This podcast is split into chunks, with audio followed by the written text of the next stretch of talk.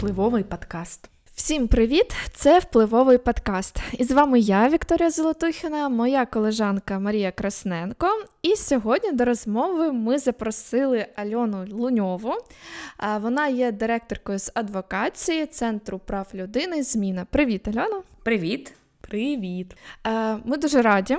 Е, що ти прийшла, дуже вдячні тобі за це, що ти прийшла до нас поговорити, тому що Насправді, ну, бачачи твою сторінку в Фейсбуці, а я підписана, або як е, Якщо ти не знала друзі, про да, ми те, друзі що... в Фейсбуці, або підписана, не пам'ятаю, як це правильно називається.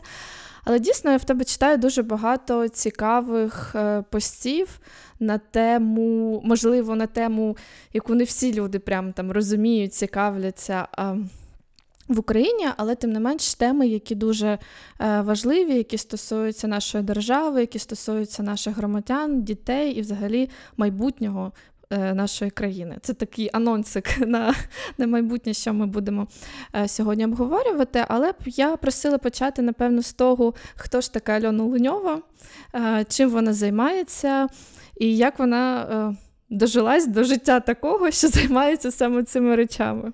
Розкажи, будь ласка. Клас. Е, питання, хто така Альона Луньова, це забавне питання.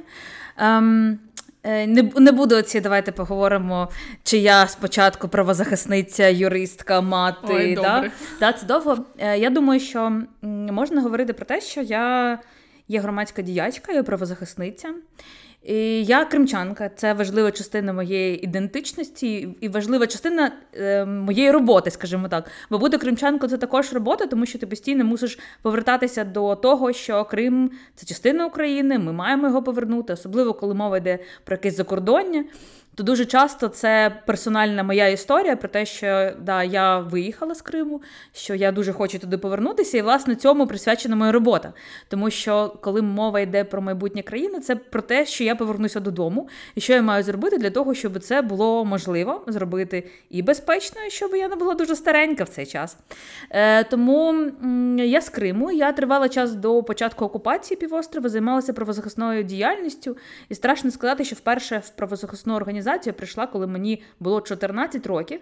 І я сміливо можу сказати, що я в правозахисному русі більше половини свого життя. Ем, я після виїзду з Криму працювала певний час в моніторинговій місії ООН з прав людини в Харкові, тому на власні очі бачила е, багато того, що нам на щастя довелось уникнути в інших регіонах, і те, що ми на щастя уникли в Харкові, да, там певна стабілізація ситуації відбулася. Хоча ці автобуси з Білгорода і люди, які е, розмовляли чистою російською мовою з цим жахливим бісячим акцентом, це я бачила на власні очі і захоплення е, обласної адміністрації, те, як їх виганяли, те, як вони калічили людей, все це дуже було видно.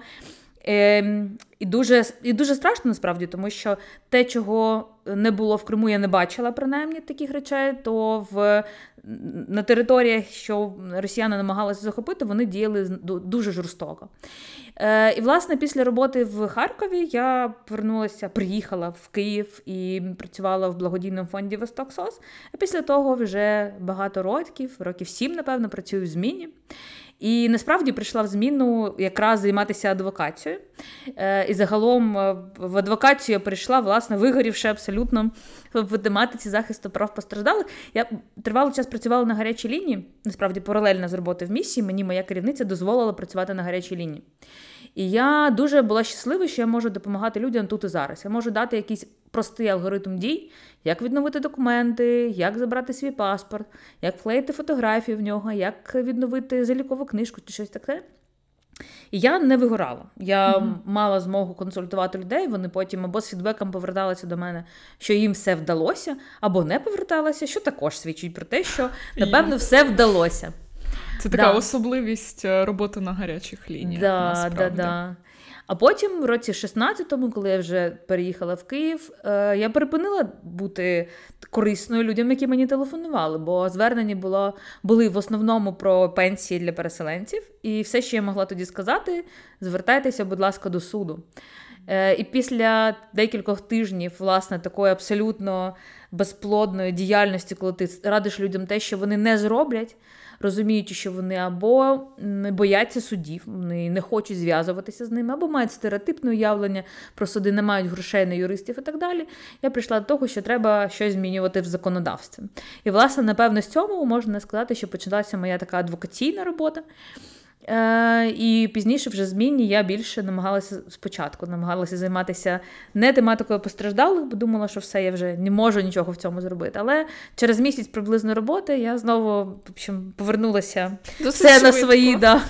Да, мені вистачило півроку, рік, і я зрозуміла, що моє покликання Ні. це. Я навіть не встигла з чатів повидалятися. Е, я, да, Тому що насправді це так не працює. Да, Це так не працює, бо, бо власне те, чому я роблю те, що я роблю, це моя персональна мотивація. Чим би я не займалася, мене все рівно сюди повертає. Бо насправді це така не закрита тема. Я теж розумію, що вийти з цього, допоки не буде якогось такого максимального фінального рішення, яке задовольнить тебе, і ти зрозумієш, ну це і про себе маю на увазі. Ти зрозумієш, що окей, я зробила максимум і максимум для того, аби люди відчували себе грубо комфортно, тільки тоді можливо. Але я теж думаю, чатики, от ти згадала про них, деякі з них будуть просто вічні, і це насправді мене певною мірою навіть радує в тому контексті, що теми відійдуть, я дуже сподіваюся, але ті напрацювання, ті люди, які оточують, вони будуть поруч. І персонально для мене це дуже важливо. Я би хотіла більш тепер мені цікавіше про зміну. Е, тому що зрозуміло, що ти там почала і в зміні е, займатися питаннями е, постраждалого населення і адвокатувати вже саме в цій організації ж правильно ті зміни, які і приймалися, і зараз в процесі прийняття. Але що таке зміна? Ем, ну так загально про що ця організація, чим вона займається загалом. І можна перед тим як ти почнеш говорити, я просто дуже пам'ятаю добрий момент, коли ви зробили ребрендинг, і мені дуже подобалась сумка Я несу зміни. І вона для мене просто якийсь такий е, яскравий індикатор організації, е, в якій ти працюєш, яку ви створюєте. Тому про що це? Окрім е, сумки, яку вона суперкайфова. Е, да, Зміна е, це організація людей, які е, які прагнуть е, збудувати країну, в якій кожен може захищати свої, захищати і захистити свої права. Насправді це наше таке мото. Та? Це те, ради, заради чого ми працюємо. Десять років тому, тоді ще незмінна Центр інформації про права людини. Починався як організація, яка є містком між правозахисниками і журналістами. Власне, як говорити про права людини людською мовою, тому що це реально була проблема. Да? Бо було закрите товариство правозахисників, які спілкуються своєю е, такою дивною мовою, да? пташиною мовою, Юридичною. яка не зрозуміла не зрозуміла більшості населення. А відтак е, мало знають про права людини, мало знають, мало знають про проблеми. І дуже складно говорити, що в публічній комунікації якісь теми, які стосуються прав людини, вони е, знаходять відгук. І тому центр інформації про права людини став таким містком, який вчив з одного боку правозахисників говорити про права людини так, щоб їх зрозуміли. З іншого боку, вчив журналістів говорити про права людини так, щоб це було і цікаво, і щоб вони розуміли, про що мова. І я думаю, що тоді, коли я прийшла в зміну, вона вже розросталася, вона вже була трошки більше. І на першій стратегічній сесії ми власне собі вирішили, що ми, оскільки вже ми є організацією експертною, що ми будемо поглиблювати експертизу в різних напрямках. І до мого приходу в цю організацію. Е, єдиною темою, яка пов'язана була з конфліктом, але такою вагомою, була тема Криму. Ем, я в своїй діяльності і більше до того концентрувалася на сході. Це, до речі, було персональне. Я не могла займатися Кримом тривалий час. Просто не могла, тому що це було дуже персональне і дуже складно. Сходом Донеччиною, Луганщиною було займатися простіше, допомагати простіше. І тому ми так поєднали власне в одну тематику окупованих територій, тимчасово окупованих територій, і з'явилося, власне, він народився цей напрямок захисту прав постраждалих від е, війни. Але насправді зміна займається дуже багать, багатьма питаннями. До широкомасштабного вторгнення е, ми займалися і питаннями реформ, зокрема реформи системи реєстрації місця проживання, і питаннями, які стосуються загальним питань дискримінації, протидії дискримінації, захисту прав жінок, і, і з питаннями свободи слова, і з питаннями захисту прав правозахисників, тобто з доволі широким колом питань. Звичайно, після початку широкомасштабної збройної агресії проти України ми е, дуже сфокусувалися на питаннях документування воєнних злочинів. І, власне, на наступний день після початку вторгнення спільно з іншими колегами ми створили коаліцію, яка називається Україна п'ята ранку, яка займається і була створена для того, щоб фіксувати максимально злочини. Е, які вчиняють росіяни в Україні, але в широкому сенсі загалом воєнні злочини. Тут ми, як правозахисники, також не можемо говорити, що ми готові фіксувати злочин лише однієї сторони. Ми мусимо розуміти, що так, так справа не робиться, е, але на щастя або ну, на щастя, да, без або е, нам такі випадки зчинення воєнних злочинів з боку української сторони. Нас нема таких випадків. Ми можемо сміливо сказати, що ми з таким ще не стикалися. Не факт, що цього немає. Е, дуже хочеться, щоб було менше, тому що війна завжди створює умови, де е, можуть бути порушені права людини, особливо коли інша сторона нехтує правами людини, коли інша сторона нехтує нех, нехтує правилами поводження із військовополоненими, і ми бачимо і розуміємо, які можуть емоції викликати. Е, ці дії, наше знання, як поводяться з нашими військовими, з нашими цивільними на окупованих територіях. Власне, документування є нашим напрямком. Ми фокусуємося на декількох типах воєнних злочинів: це катування, е, це незаконні насильницькі зникнення цивільних, питання депортації є однією з одним з питань, з якими ми працюємо. Певний час в рамках коаліції ми займалися, особливо на початку вторгнення, питаннями примусової мобілізації на окупованих територіях. Це те, з чим ми точно працювали е, і намагаємося тут ем, не дублювати експертизу інших організацій, тому що в коаліції 30 плюс організацій, і частина з них займаються профільно питанням обстрілу цивільної інфраструктури, питанням руйнування шкіл, медичних закладів, питанням, питаннями е, позасудових страт, питаннями злочинів проти військовополонених. І ми намагаємося таким чином, координуючись і розподіляючи певні теми, охопити якомога більше фактів вчинення в Україні воєнних злочинів. Крім того, ми залишаємося в темі захисту прав правозахисників і активістів, тому що ем, розуміємо, що їм потрібний захист і на окупованих територіях. В цьому в цьому сенсі ми ем, сприяємо, допомагаємо виїзді з окупованих територій. Ем, і допомагаємо юридичною, фінансовою фінансову допомогу надаємо таким категоріям. І тримаємося також за захист прав постраждалих від війни і розбудовою перехідного правосуддя, того, яким чином ми зможемо від стану війни перейти до стану сталого миру.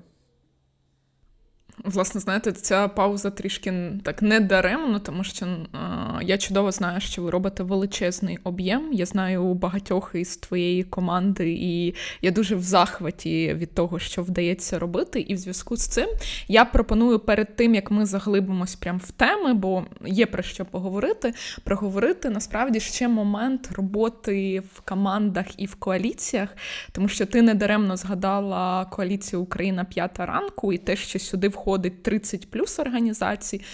Ми також спільно зі зміною з тобою працюємо ще в одній коаліції. Не знаю, тут у назви такої немає, але вона неформальна коаліція, яка працює з напрямком також постраждалого населення. І моя тема до обговорення зараз така підтема про те, як вдається в таких умовах в довготривалій перспективі, довгі роки, бо якщо ми говоримо про коаліцію, в якій ми спільно працюємо, то це вже. Ну, мені здається, з 2015-го, не з самого початку, а 15 або да, 16. років 8. Так, або 15 або 16 рік, десь так, плюс-мінус. Це цифра 8, вона а, Ну так, часто зустрічається. Як ти думаєш, власне, чому вдається спільно працювати? Як ми це, як виходить це забезпечувати? І, можливо, в чому ти бачиш насправді і проблематику? Як би хотілося покращити роботу в коаліціях? Ем, Це цікаве питання, тому що я дуже люблю працювати в коаліції. І вважаю, що насправді е, навіть ті складнощі, які виникають, да, тому що коли ти намагаєшся згодити текст звернення чи позиції з та трьома організаціями, не те, що там восьмію, як в тій коаліції організацій, які займаються захистом прав постраждалих від війни, так і 30+, це завжди складно. Але вона ця робота того вартує, тому що наш голос підсилюється, бо працюючи в адвокації, я розумію, як ми сприймаємося державою. Що якщо це пропозиції по якомусь, не знаю, по змінам надійдуть тільки від зміни, та як так прозвучало каламбурно, але це означає, що це позиція однієї організації. Але якщо там вісім організацій, кожна зі своїм ім'ям, це надає пропозиціям ваги. І це е, ну, створює умови, за яких держава не може проігнорувати ці пропозиції. Очевидно, що коли сильно захоче, то може. Але тоді це виглядає погано з точки зору міжнародних партнерів, тому що ми ж не тільки комунікуємо з державою України, ми по деяких питаннях комунікуємо з міжнародними партнерами. І дуже дивно, коли держава України, така, яка розбудовує демократичне, і в демократичне врядування, ігнорує позицію 8, 10, 15, 20 організацій. Е, я якраз коаліція е, організацій, що займаються постраждалими, вона для мене є суперкласний е, приклад того, як може працювати коаліція. Я завжди нас наводжу приклад, тому що коаліція існує тривалий час. Е, ми не маємо фінансування, це одна з умов, коли там нема конкуренції за ресурси. Кожна з організацій. Е, кожна організація має власні ресурси. Ми об'єднуємося з певною метою. Колись у нас була стратегічна сесія, е, дуже класна, де ми відвоювали, власне, бо наша тренерка так намагалася нас підвести, що нам треба формалізуватися. Але ми, власне, відвоювали наш простір бути вільними. Приймати самостійне рішення, мати свої стратегії розвитку, але при тому ми знаємо, для чого ми разом. Оце розуміння, для чого ми разом, розуміння цінності спільної роботи є запорукою того, що коаліція буде ефективна. Тому що мені здається, що класно, коли в коаліції об'єднуються успішні організації, які мають власне ім'я. Тому що я знаю коаліції, де треба увійти в коаліцію, в неї є назва, але ти ма... і в неї є лого коаліції. Ти маєш типу відмовитися від власного бренду, а просувати коаліцію. І такі коаліції не можуть бути успішними. Тому що дуже справедливо і чесно, що ко... що кожна організація хоче розбудовувати своє. І це нормально. Тому з одного боку розуміння, для чого ми разом, розбудова власних брендів, розбудова власної експертизи, посилення одне одного. Об'єднання заради конкретної мети, тому що ми колись визначили, що наша мета тільки адвокація. І на цьому ми чудово рухаємося. Це чесно, справедливо і нормально, що ми кажемо, в нас є отака мета. Ми спільно працюємо в цьому, ці речі ми можемо не працювати. І в нас ем, це також важливо, що не може бути так, що коаліція зобов'язує не мати власної позиції. Це нормально, коли організація каже: ви знаєте, цю позицію я не підтримую. Да? Тому ми можемо вказати тільки логотипи чи підписи тих організацій, що підтримують, та організація, що не підтримують, абсолютно вільно це зробити. І саме це да, не створення додаткових зобов'язань і обтяжень з одного боку, а з іншого боку, чітка зрозуміла мета, що разом нам краще, ніж не разом. Оце, мені здається, є запорука ефективної роботи в коаліції. Е, коаліція України п'ята ранку, вона тільки розбудовується. І ми, очевидно, що ми ще знаходимося там, де, наприклад, для успішної роботи з документування нам треба розбудовувати спільну базу, яка буде захищена. Це не може бути Google Doc, Excel чи що ще зі зрозумілих причин. Тому що якщо е, росіяни можуть хакнути або спробувати хакнути базу МКС, то для нас вкрай важливо, щоб ми були захищені. Да? І розбудова цієї бази це процес. Це не може бути з перших днів.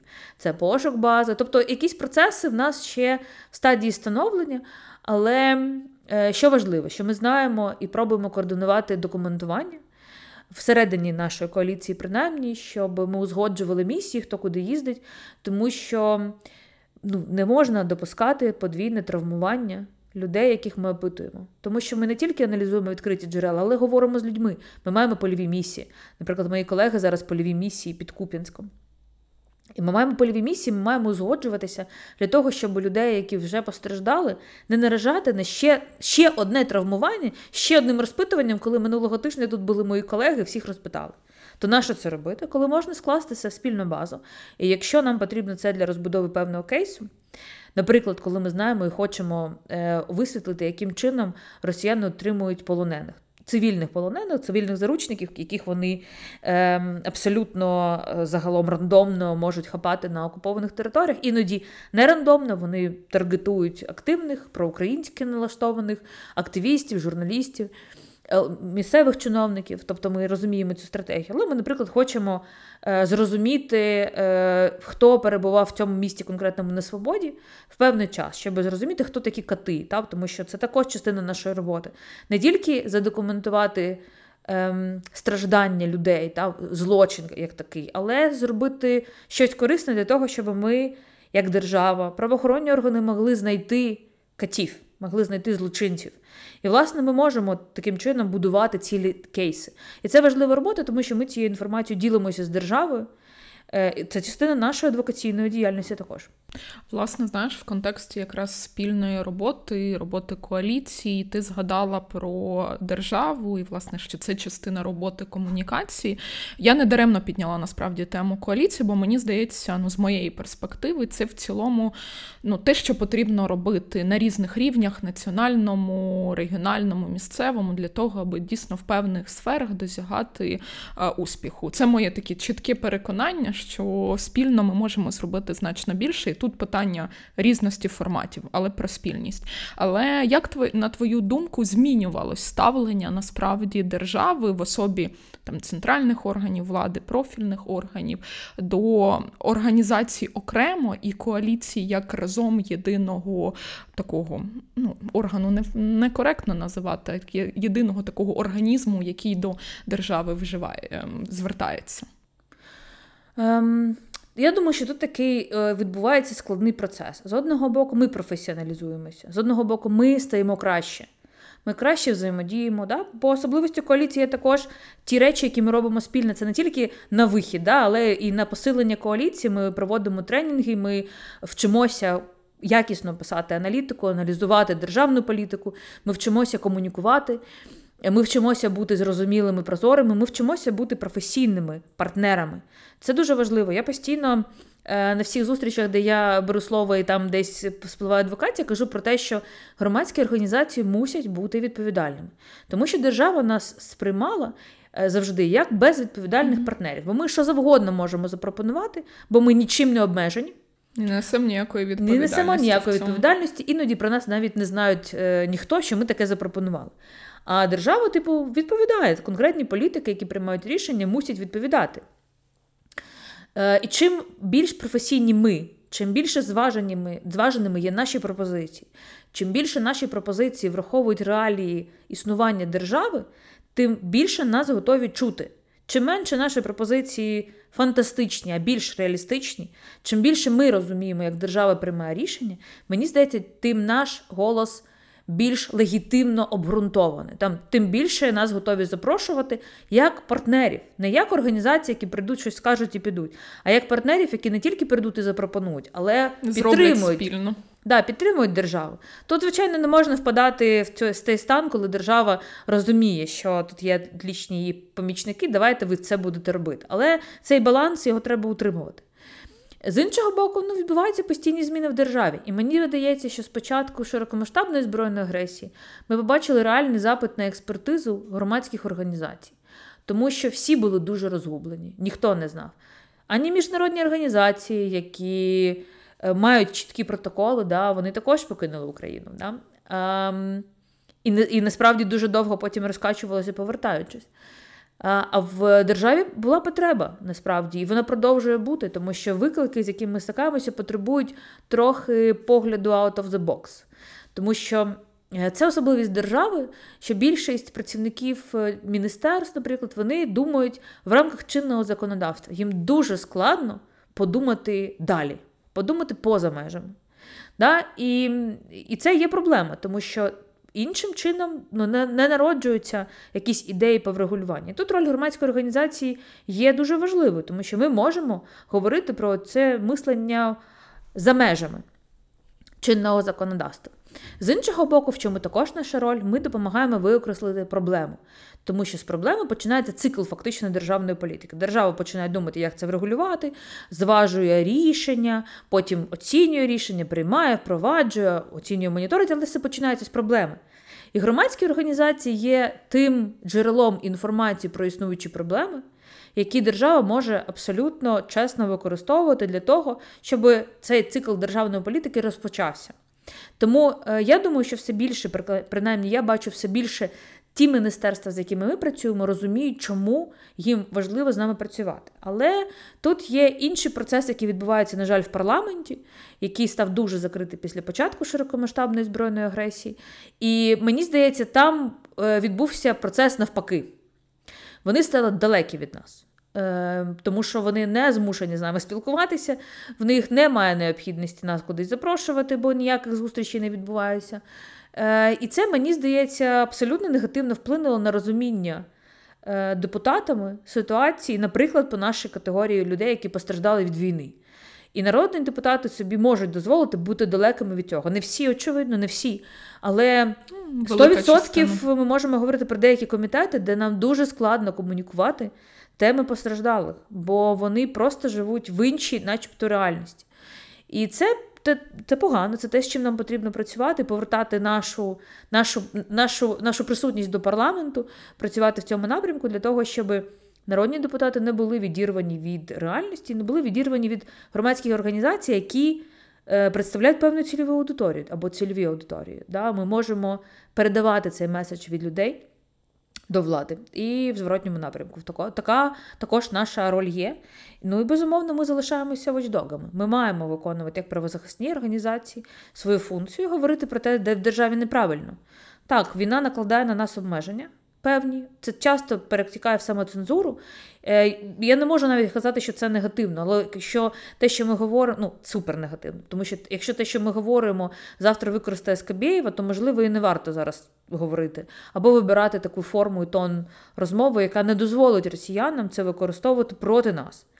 Але з іншого боку, минуло достатньо часу, щоб ми говорили про конструктивну критику, про те, де не, як, не так. І краще тут державі мати нас поряд, щоб ми могли швиденько їм сказати напряму про те, в чому проблема. Да, Да, ніж ми мусимо сказати. йти паблік. Що це не про публічність, про Скабєєва, про росіян, про критику в публічному просторі, бо це не означає, що не критикують, а тому що це напряму владі говориться, але без публічного, можливо, такого. Да, якщо це можливо, да, якщо ми маємо доступ. Тому що якщо ми не маємо доступ, то в нас нема інших інструментів, просто нема. То ми або маємо комунікувати через міжнародних партнерів, таким чином комунікувати, або маємо комунікувати в пабліку.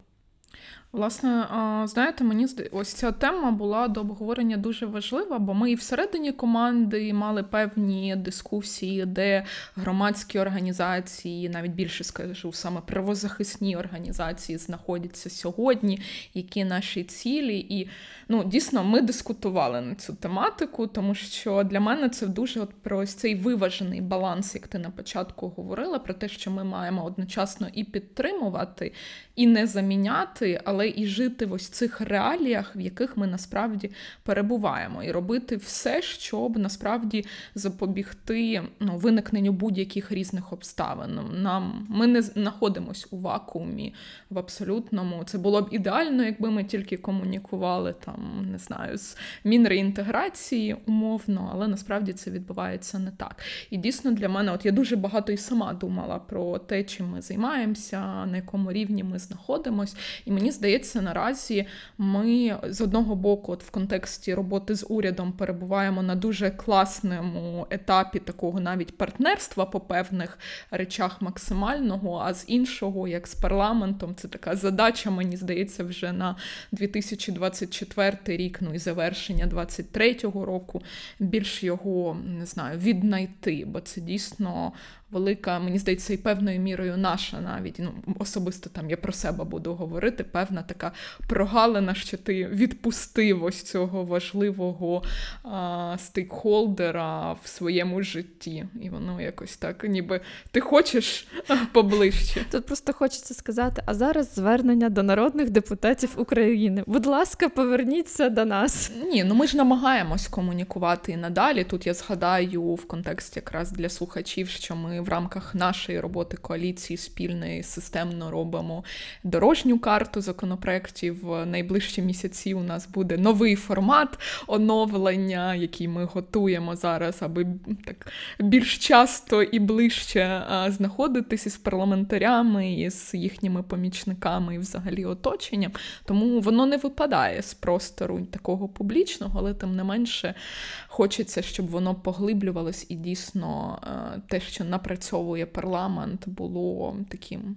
Більш ефективним, мені здається, бо багато рішень дійсно потребують уже напрацювань а, на рівні саме Верховної Ради України, і багато з тем, яких про які ми зараз почнемо говорити, вони напряму залежать насправді від рішень саме депутатів і в цілому парламента. Так, єдине, я тут можу додати стосовно цієї теми, що для мене завжди, коли от я на якихось зустрічах, таких, де ну, реінтеграції чи ще з кимось, це коли громадськість, ну, громадські організації, коаліції чи е, окремо погляд з боку. Так. Як ми виглядаємо. Ну, Звичайно, з боку але... і зсередини. Да, Дякую. А, Про те, що коли ти говориш про проблему якусь, яку зустрічають люди постраждалі, держава, ну я маю на увазі Е, певна держслужбовець е, говорить, що ну, ми не можемо це вирішити, тому що, наприклад, і говорить якусь причину.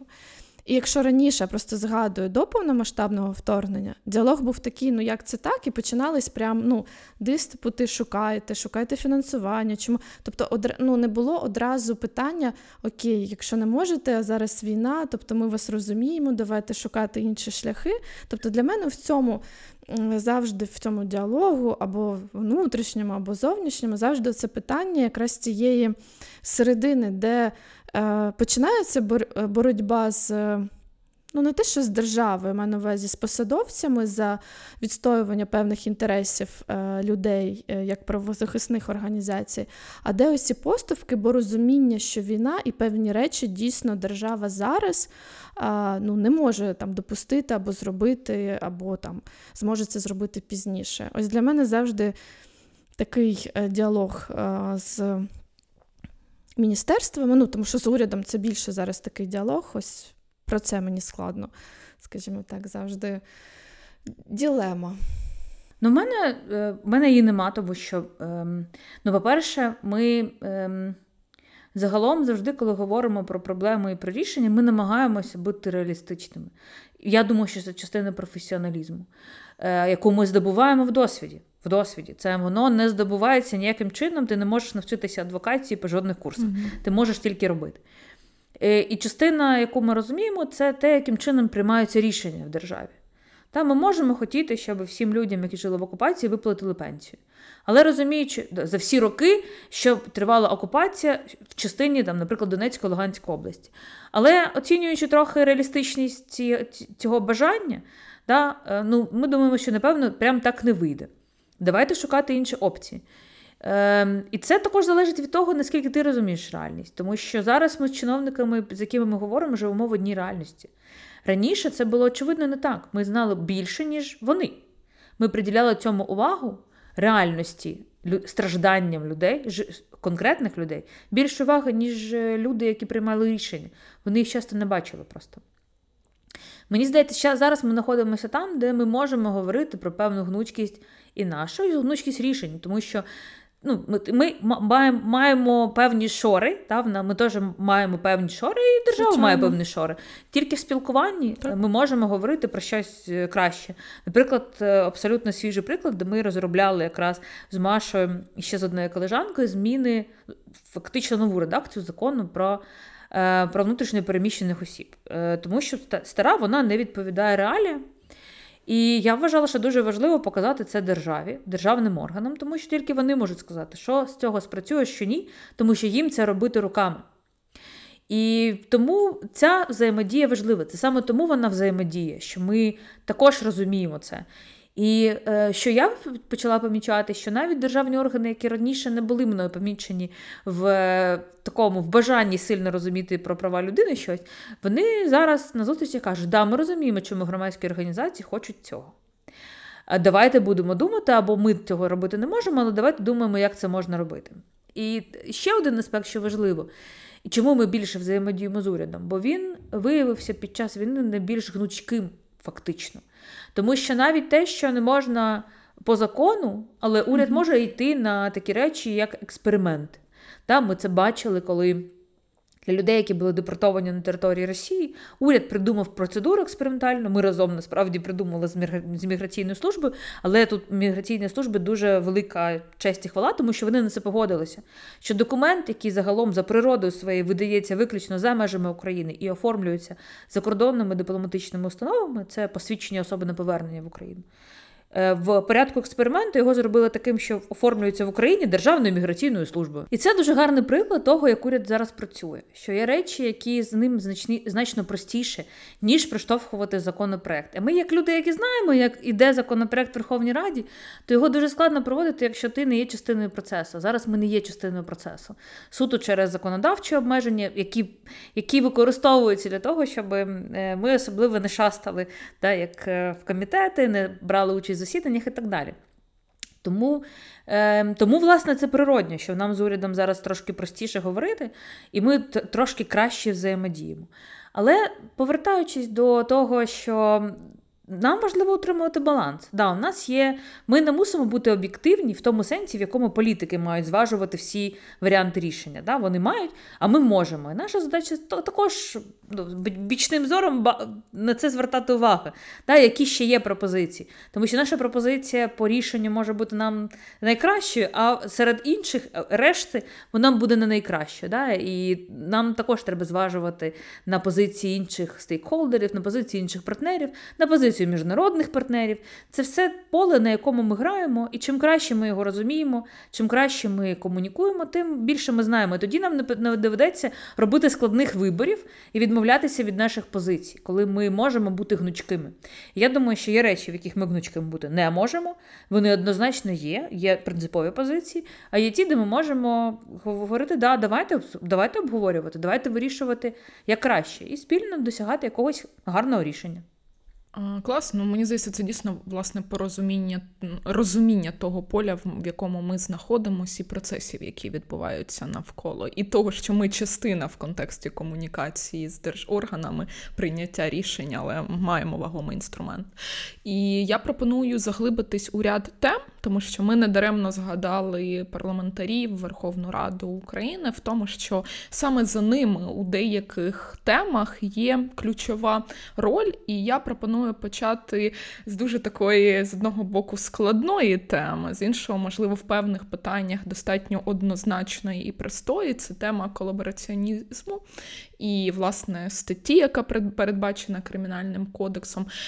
Якщо можеш, давай коротко для слухачів, тому що, можливо, не всі розуміють, хоча часто зараз чують це слово і наділяють його певним своїм значенням. Пояснимо, що це таке, коли воно з'явилось в Україні, і, власне, в чому зараз є проблематика, яку ми бачимо зі свого боку? Бо я знаю, що ну вже на момент виходу цього запису подкасту буде і презентація вашого звіту, який планується, вашого дослідження. Тому давай почнемо з цього, а далі заглибимось. Ем, це таке питання, про яке можна три години говорити, але я спробую бути дуже суперкоротко. Ем, коли мова йде про колабораціонізм, вперше, що спадало на думку мені раніше, це підручники з історії. Е, Радянські часи, де мова йшла про співпрацю з окупантами, да, це проживання в окупації, відповідальність тих, хто жив в окупації і так далі. Це така Це поняття, яке з'явилося після Першої світової війни, і в національному законодавстві, попри те, що співпраця з ворогом після початку та після 2014 року вона відбувалася, але такого поняття в кримінальному кодексі, зокрема, не було. І після початку війни, широкомасштабної, е, да, в 22-му році, е, парламентарі швидесенько прийняли законопроект, який був зареєстрований в 21-му році, який передбачає передбачає відповідальність кримінальну за співпрацю з ворогом, якщо коротко.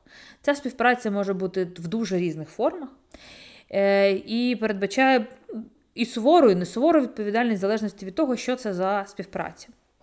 Власне, колись, коли тільки законопроект був зареєстрований, зміна була е, організацією, яка була категорично проти появи цього терміну в законодавстві, тому що Ми вважали, що склад державної зради, який так є в кримінальному кодексі, покриває цю, цю співпрацю, тому що насправді держзрада це перехід на бік ворога.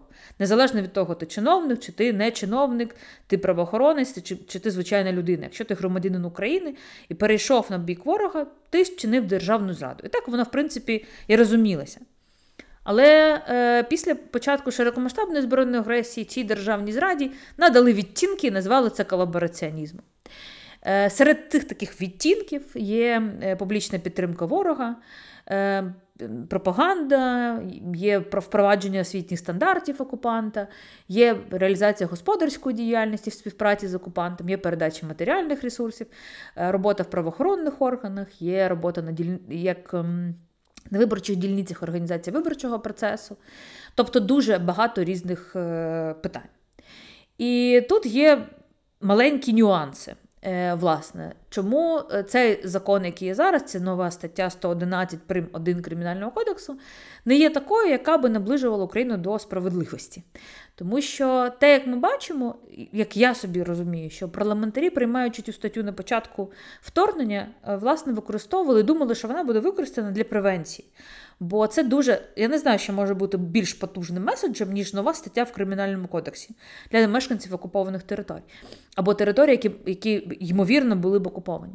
Єдина проблема насправді суттєва в тому, що крім кримінального кодексу, ми більше жодних меседжів мешканцям окупованих територій не надали.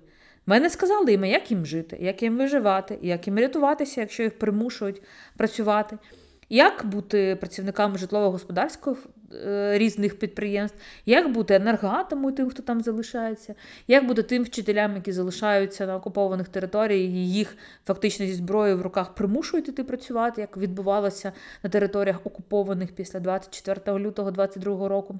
Тобто, мені здається, тут держава трошки лукавить, коли каже, все це заборонено. Е, але при тому не не надає рекомендація, як зробити так, щоб твоя поведінка в окупації не була кримінально караною. Якщо дійсно ем, така була історія з бажанням превенції співпраці, то ця стаття не могла бути дуже конкретною. Вона мала б порушувати принцип правової визначеності і охоплювати дуже широке коло діянь, щоб всі насправді були в трепеті да, і боялися, що а може те, що я роблю, це співпраця чи не співпраця ще. Та і, не всяк, і про всяк випадок би не співпрацював. Але є території, що окуповані майже 10 років. А як бути їм? Якщо вони там працюють, і в момент, коли цю територію да, окупували, в них була зовсім інша правова реальність. І 9 років була інша правова реальність. А як їм бути тепер в новій? І ці речі, звичайно, потрібно узгоджувати. Крім того, вже зараз півтора роки минуло е, з моменту, коли е, стаття нова з'явилася в Кримінальному кодексі, і ми весь цей час аналізували, як вона застосовується. І те, що е, ми дослідили, те, що ми бачимо, ми бачимо, що всі ці невизначеності, складність розмежування з іншими складами, питання притягнення до відповідальності людей за злочини, які не є особливо тяжкими, за якусь підтримку окупаційної влади, яка дуже тлумачиться широко де і виступ на мітингу це підтримка, і лайк в однокласниках це підтримка, і перепост це підтримка. Е, і все це тягне кримінальну відповідальність. Е, зараз ще це обмеження права обіймати певні посади, але весь цей час, скільки існує стаття, народні депутати вносили пропозиції по змінам. Зараз є 11 законопроєктів, 12 насправді вже. 12 вже. Да. Е, І є ідея, щоб, наприклад, такі штуки, як лайк в однокласниках, притягали до відповідальності у вигляді позбавлення волі. Е, або штрафу там 5-7 тисяч неоподаткованих мінімумів доходів громадян.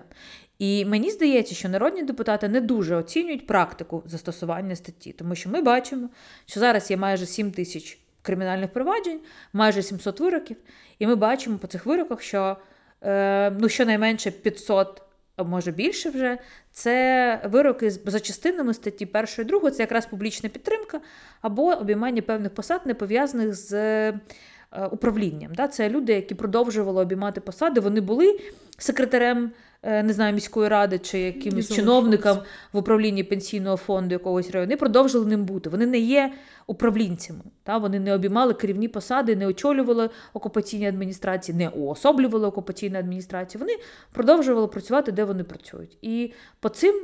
Е, за цей за цей злочин також є відповідальність у вигляді обмеження права обіймати певні посади. От нардепи хочуть, щоб люди такі сиділи в тюрмах.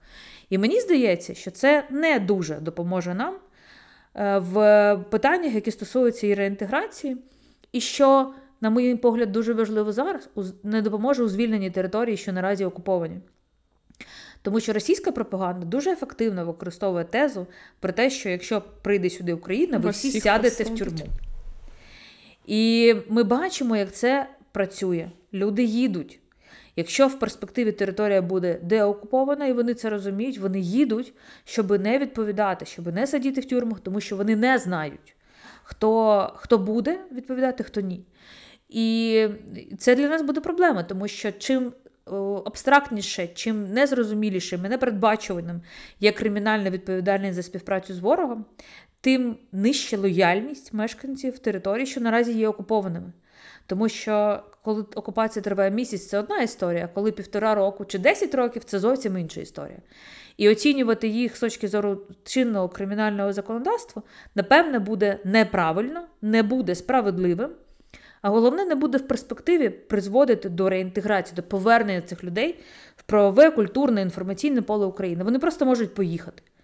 З іншого боку, чуючи ідеї криміналізувати отримання паспорту російського в окупації, здається, що ми ще не там, де нам е, треба е, кричати е, алярм, та, як говорити про те, що зовсім зовсім якісь дикі ідеї ем, з'являються в в Верховній Раді, і треба туди терміново десант правозахисників, щоб роз'яснити загалом, як виглядає життя в окупації.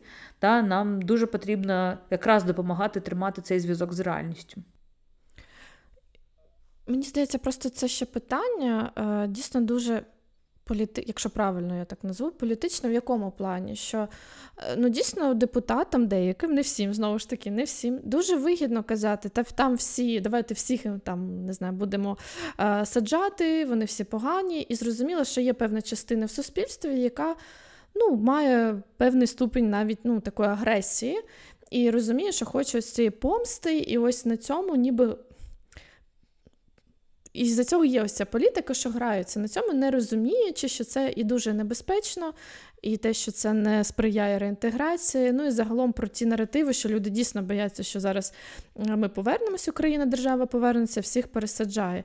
Мені здається, що із-за цього ще ось цього політичного якогось контексту, коли м, такі гасла говорять іноді там з е, трибун або просто публічно, вони також ну, не дуже добре сприяють е, цьому процесу якраз встановлення тих критеріїв або розуміння того, як Україна як держава буде впроваджувати а, е, свої правила або повертатися як держава туди. Е, помста дуже влучне слово. Я би сказала так, що деякі депутати абсолютно щиро вірять в те, що говорять з трибуни. Вони дуже переконані, що це так. І треба розуміти, що народні депутати вони ж не на іншій планеті. Вони вони також травмовані війною, вони втрачають друзів, вони втрачають свої дома, да, будинки, там ті люди, які насправді жили на території, що нині окуповані, що вони втрачають е, знайомих. Е, війна, Війна впливає на всіх. Просто е, людям, які приймають такі відповідальні рішення, їм потрібно нагадувати про те, що є інша реальність, окрім їхніх власних переживань. Для того необхідна комунікація. Не тому, що ми хочемо е, якомога більше бути присутніми в порядку денному там, парламентарів, та? а в тому, що вони мають бачити ширше. Бо якщо на громадські організації не покладається відповідальність якась значна, то на політиків покладається. Вони є представниками українського народу. Вони не можуть сказати, а оцей народ ми не представляємо. Ми взагалі про них не хочемо, бо е, вони вони взагалі заслуговують сидіти в тюрмі всі, всі зрадники. Е, Мені здається, це треба повертати і казати, що слухайте, е, це не дуже правильна позиція. Помста не є конструктивним рішенням, і воно не є сталим рішенням. І друге, що важливо, що уособлюючи собою народ і представляючи народ України, вони не є, не виражають. Ем, думки цього народу насправді. Тому що ми періодично робимо заміри по деяких речах. От паспорти російські дуже яскравий тому приклад. Ми заміряли ставлення до російських паспортів, отриманих в окупації в 21-му році, в листопаді 22-го року. І ми знаємо ставлення, що насправді частина, значна частина е, українців, які проживають на підконтрольній уряду України території, або не сприймаються громадянством, або ставляться до отримання російського паспорту з розумінням. Сукупна доля е, цих обох груп 70 2,75%. Переконлива більшість. І було в 21-му році, і не змінилося в 22-му. Да? Кінець 22-го року вже все зрозуміло про те, да, що Росія робить на наших зайнятих територіях.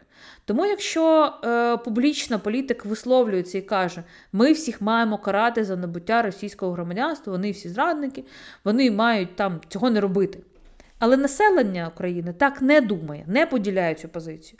Тож виходить так, що вони не висловлюють позицію переважної більшості українців.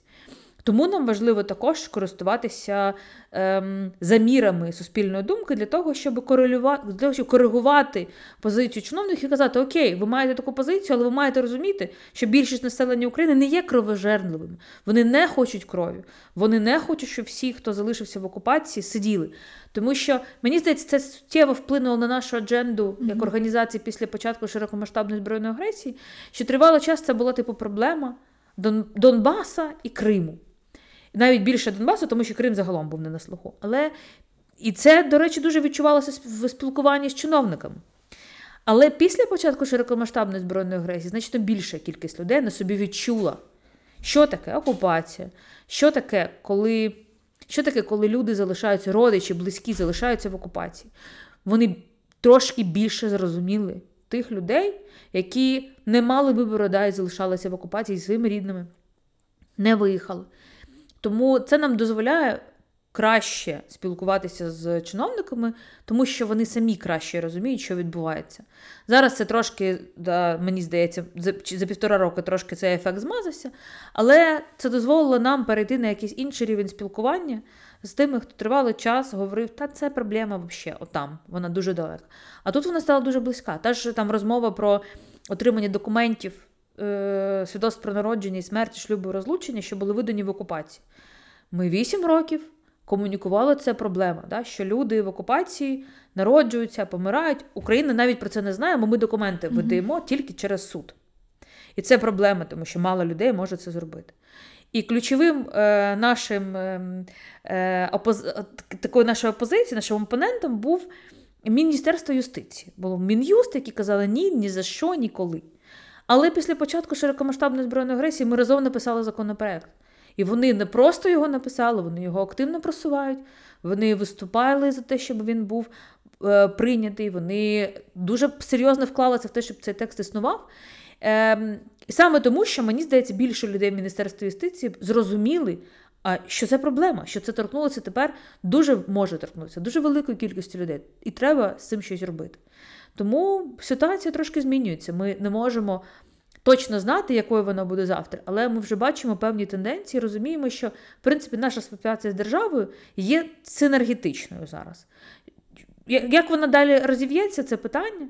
Але зараз поки що не хочу наврочити, але поки що це дуже конструктивна співпраця, де ми залишаємо за собою право сказати, колеги, ви робите щось не те, давайте будемо коригувати.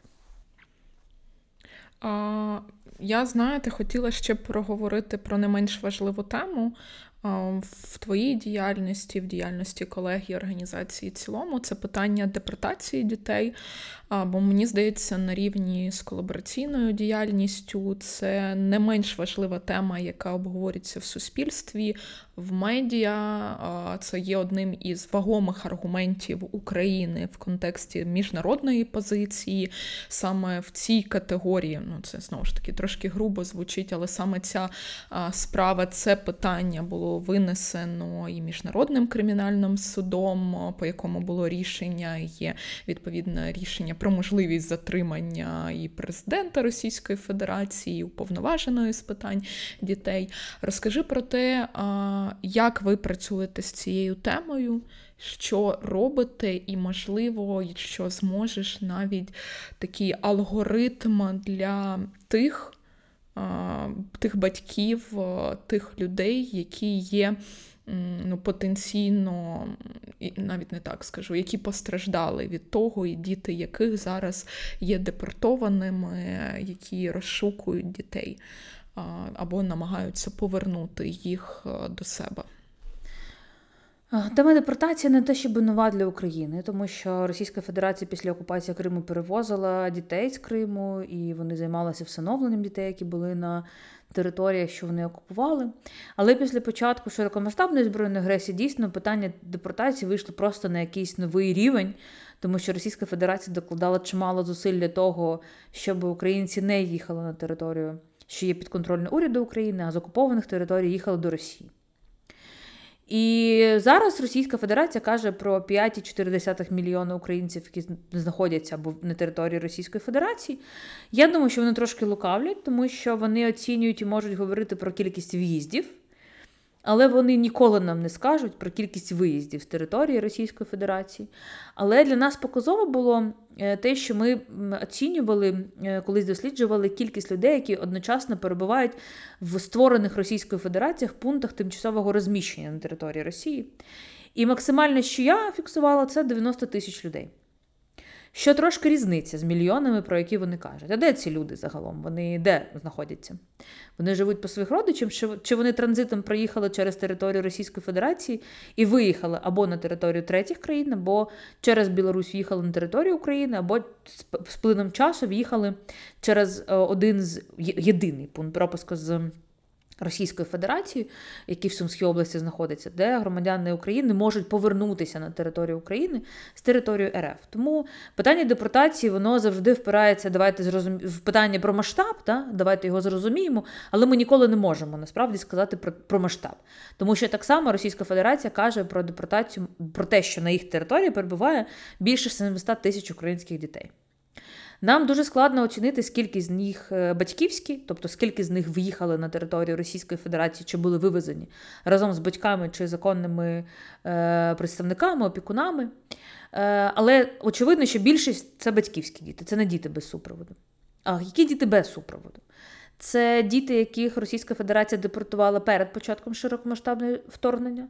18-19 лютого, лютого, якщо згадаєте, вони вивозили інтернатні заклади з території окупованих е, районів Донецької і Луганської областей. І, і тут трагедія наша в тому, що ми не знаємо навіть про існування цих дітей, тому що через складність процедури отримання свідоцтва про народження, ймовірно, діти, які молодше 8 років, навіть не числяться в нас ніде. Ми навіть не знаємо про їхнє існування. І це буде окремим питанням про по поверненню цих дітей да, подальшому. Тому що це окреме питання, як ми будемо їх ідентифікувати, як ми знаємо, що вони загалом існують. Е, Інше питання це діти.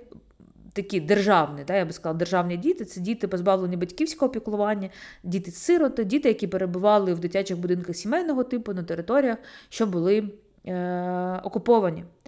І це також категорія під ризиком, тому що Російська Федерація не нехтує е, всіма цими процедурами примусового нав'язування російського громадянства. А після нав'язування російського громадянства це питання часу влаштування в російській родини. Більш того, Російська Федерація фактично створює умови, е, за яких ті сім'ї, які вже взяли дітей на виховання в Російській Федерації, навантажуються окремо дітьми з України.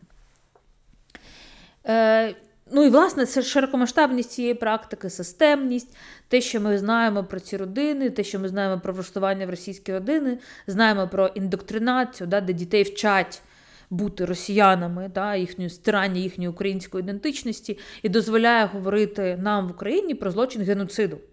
Тому що подібна поведінка перевезення дітей однієї групи в фактично в іншу етнічну групу, е, стирання їхньої ідентичності є одним з проявів такого страшного злочину, як геноцид. І саме тому Міжнародний кримінальний суд виніс той самий е, ордер на арешт Володимира Путіна і уповноваженої з питань е, дітей президента Російської Федерації Марії Львової Білової. Е, в цьому питанні нам, правозахисникам, цікава історія повернення, очевидно, тому що ми не можемо, на жаль, вплинути на те, що Росія вже зробила, і те, що вони, можливо, ще планують робити. На, на щастя, процес депортації такий активний, як він був в перші місяці після вторгнення, на мій погляд, він або зупинився, або значно. Е, Пішов в тінь, тому що на початку вони прямо вихвалялися. Було 100-500 відео, де вони забирають дітей, дорослих.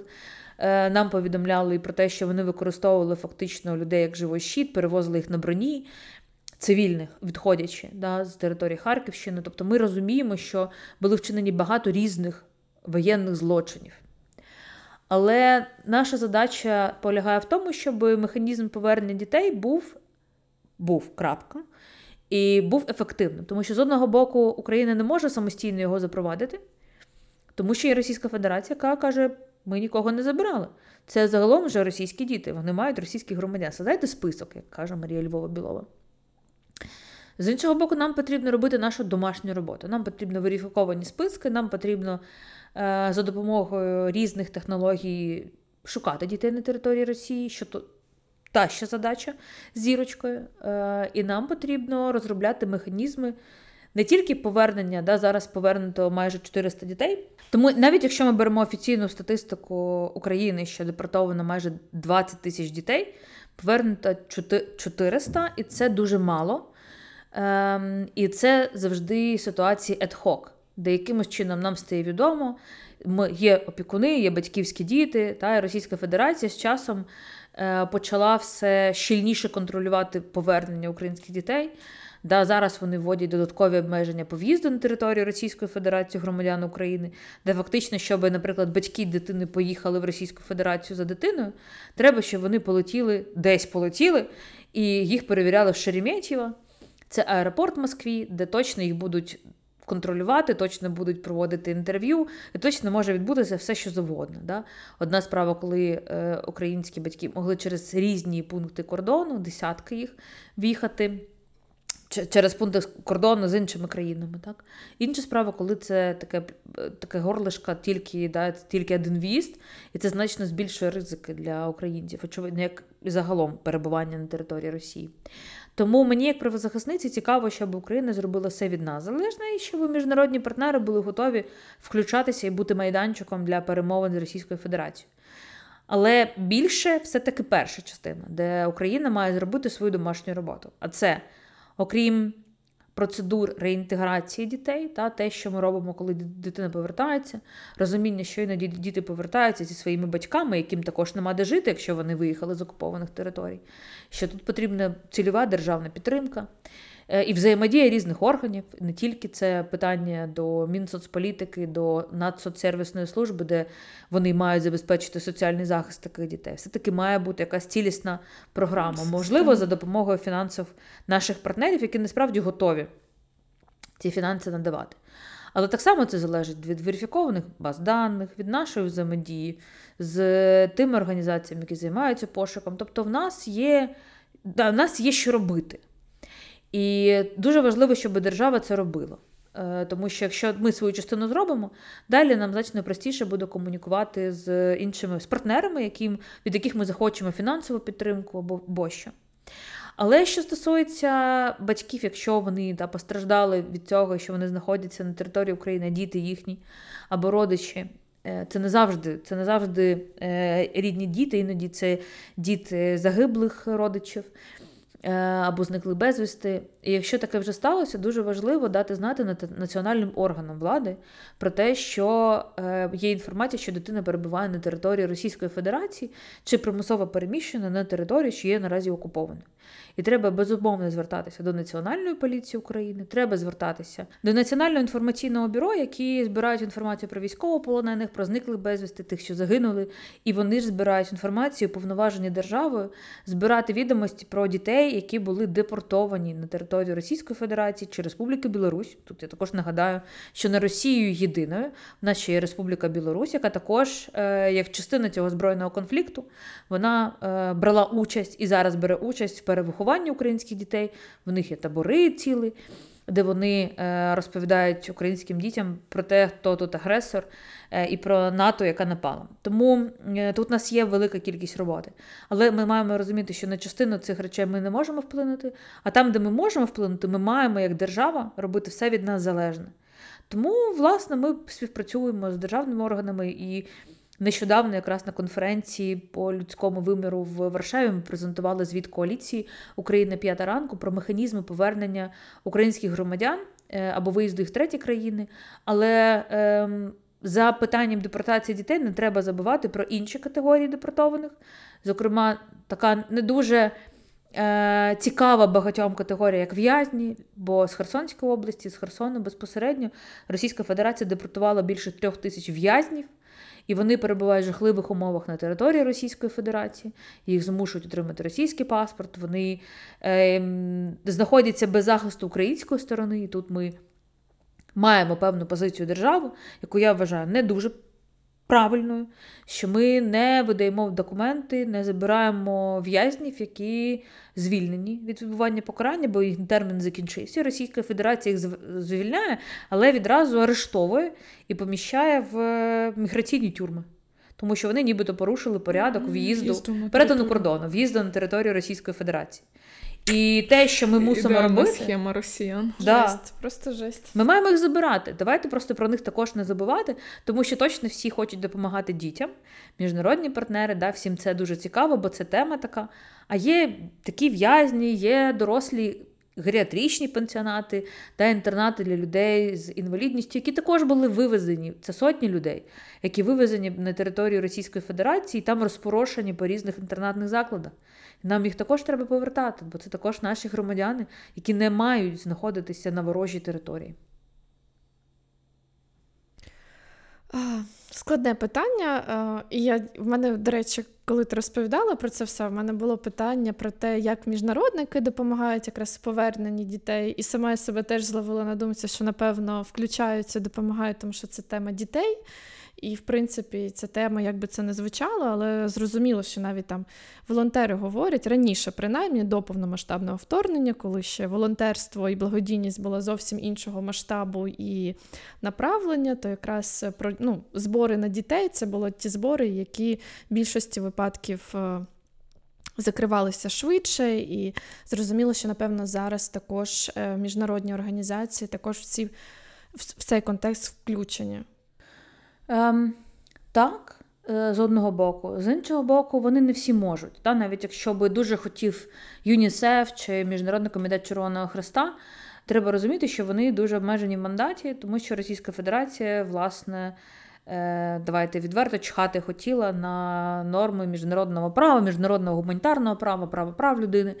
Хоча я переб'ю, вибач, що е, на ці ж організації ну, дуже сильний негатив виливається з боку ну, і громадян Україн, українців, і загалом про те, про їх неефективність в усіх ну, всіх питаннях, що стосуються якраз наших полонених, наших людей, які на тимчасово окупованих територіях або територіях Російської Федерації.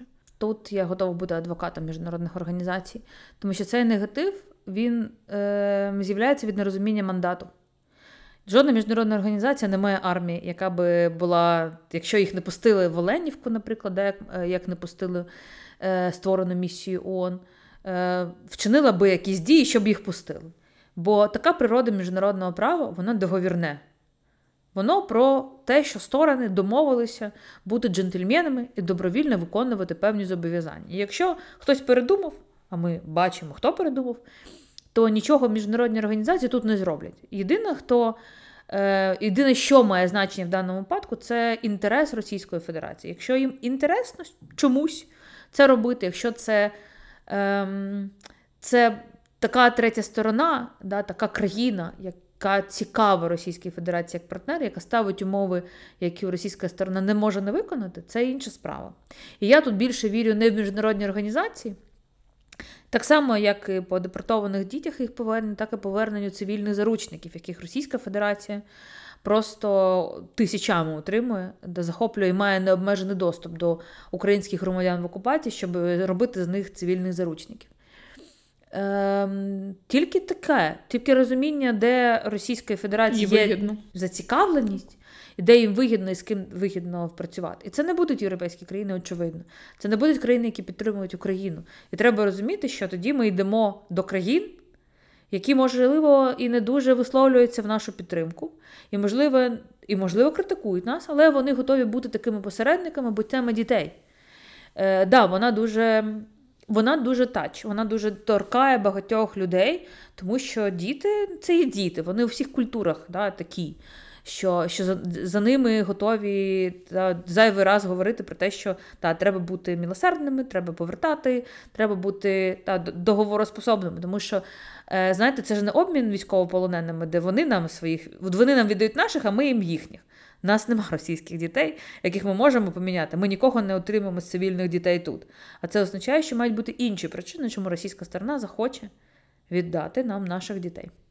Знаєш, мені важливо наприкінці розмови те, що ми проговорили ось два моменти. Дійсно, що депортація має дуже різні масштаби, і цивільних заручників спектр цих осіб є дуже дуже великий. Бо на своїй попередній роботі в Донбас СОС я фактично півтора роки сиділа з колегою Наталією Мельник, яка займалася якраз ув'язненими Донецької Луганської області і Криму, які відбували там там покарання, які шукали можливості повернутися в Україну. І це мені здається, це дуже таке питання, за яке ніхто не хоче братись, які намагаються виносити, але дійсно ось цей спектр він дуже-дуже великий. І друге, це те, що розуміння того, що дійсно в певних аспектах нам потрібно розуміти заінтересованість і вигоду російської сторони заради того, аби досягти нашої цілі. Звісно, тут е, ну, ми повинні також чітко усвідомлювати, на що ми готові йти, бо насправді третя сторона, яку ми залучаємо, теж має певний спектр вигод, чому вона погоджується це робити. Але тим не менше, я тут розділяю твою думку, що міжнародні організації добре, але ми коли значно в іншій площині знаходимось, і ті засоби, які ми маємо використовуватись, вони лежать більше такі в політично-економічній площині, аніж е, в площині. Правової, правовій чи міжнародного гуманітарного права в цілому. Я думаю, що ми будемо закінчувати. Альона, ми тобі дуже вдячні за сьогоднішню розмову. Мені здається, що це було дуже цікаво, це було дуже корисно, тому що на такі чутливі теми не всі люди можуть е, розмовляти і мають експертність про це говорити. Тому е, для нас і думаю, для наших слухачів і слухачок це був була дуже і є дуже цінна розмова. Дякуємо тобі, і ми завжди запитуємо, можливо, тобі б ще щось хотілося б на фінал додати, якусь інформацію або меседж, або побажання, будь-що, що ще потрібно сказати, якщо є.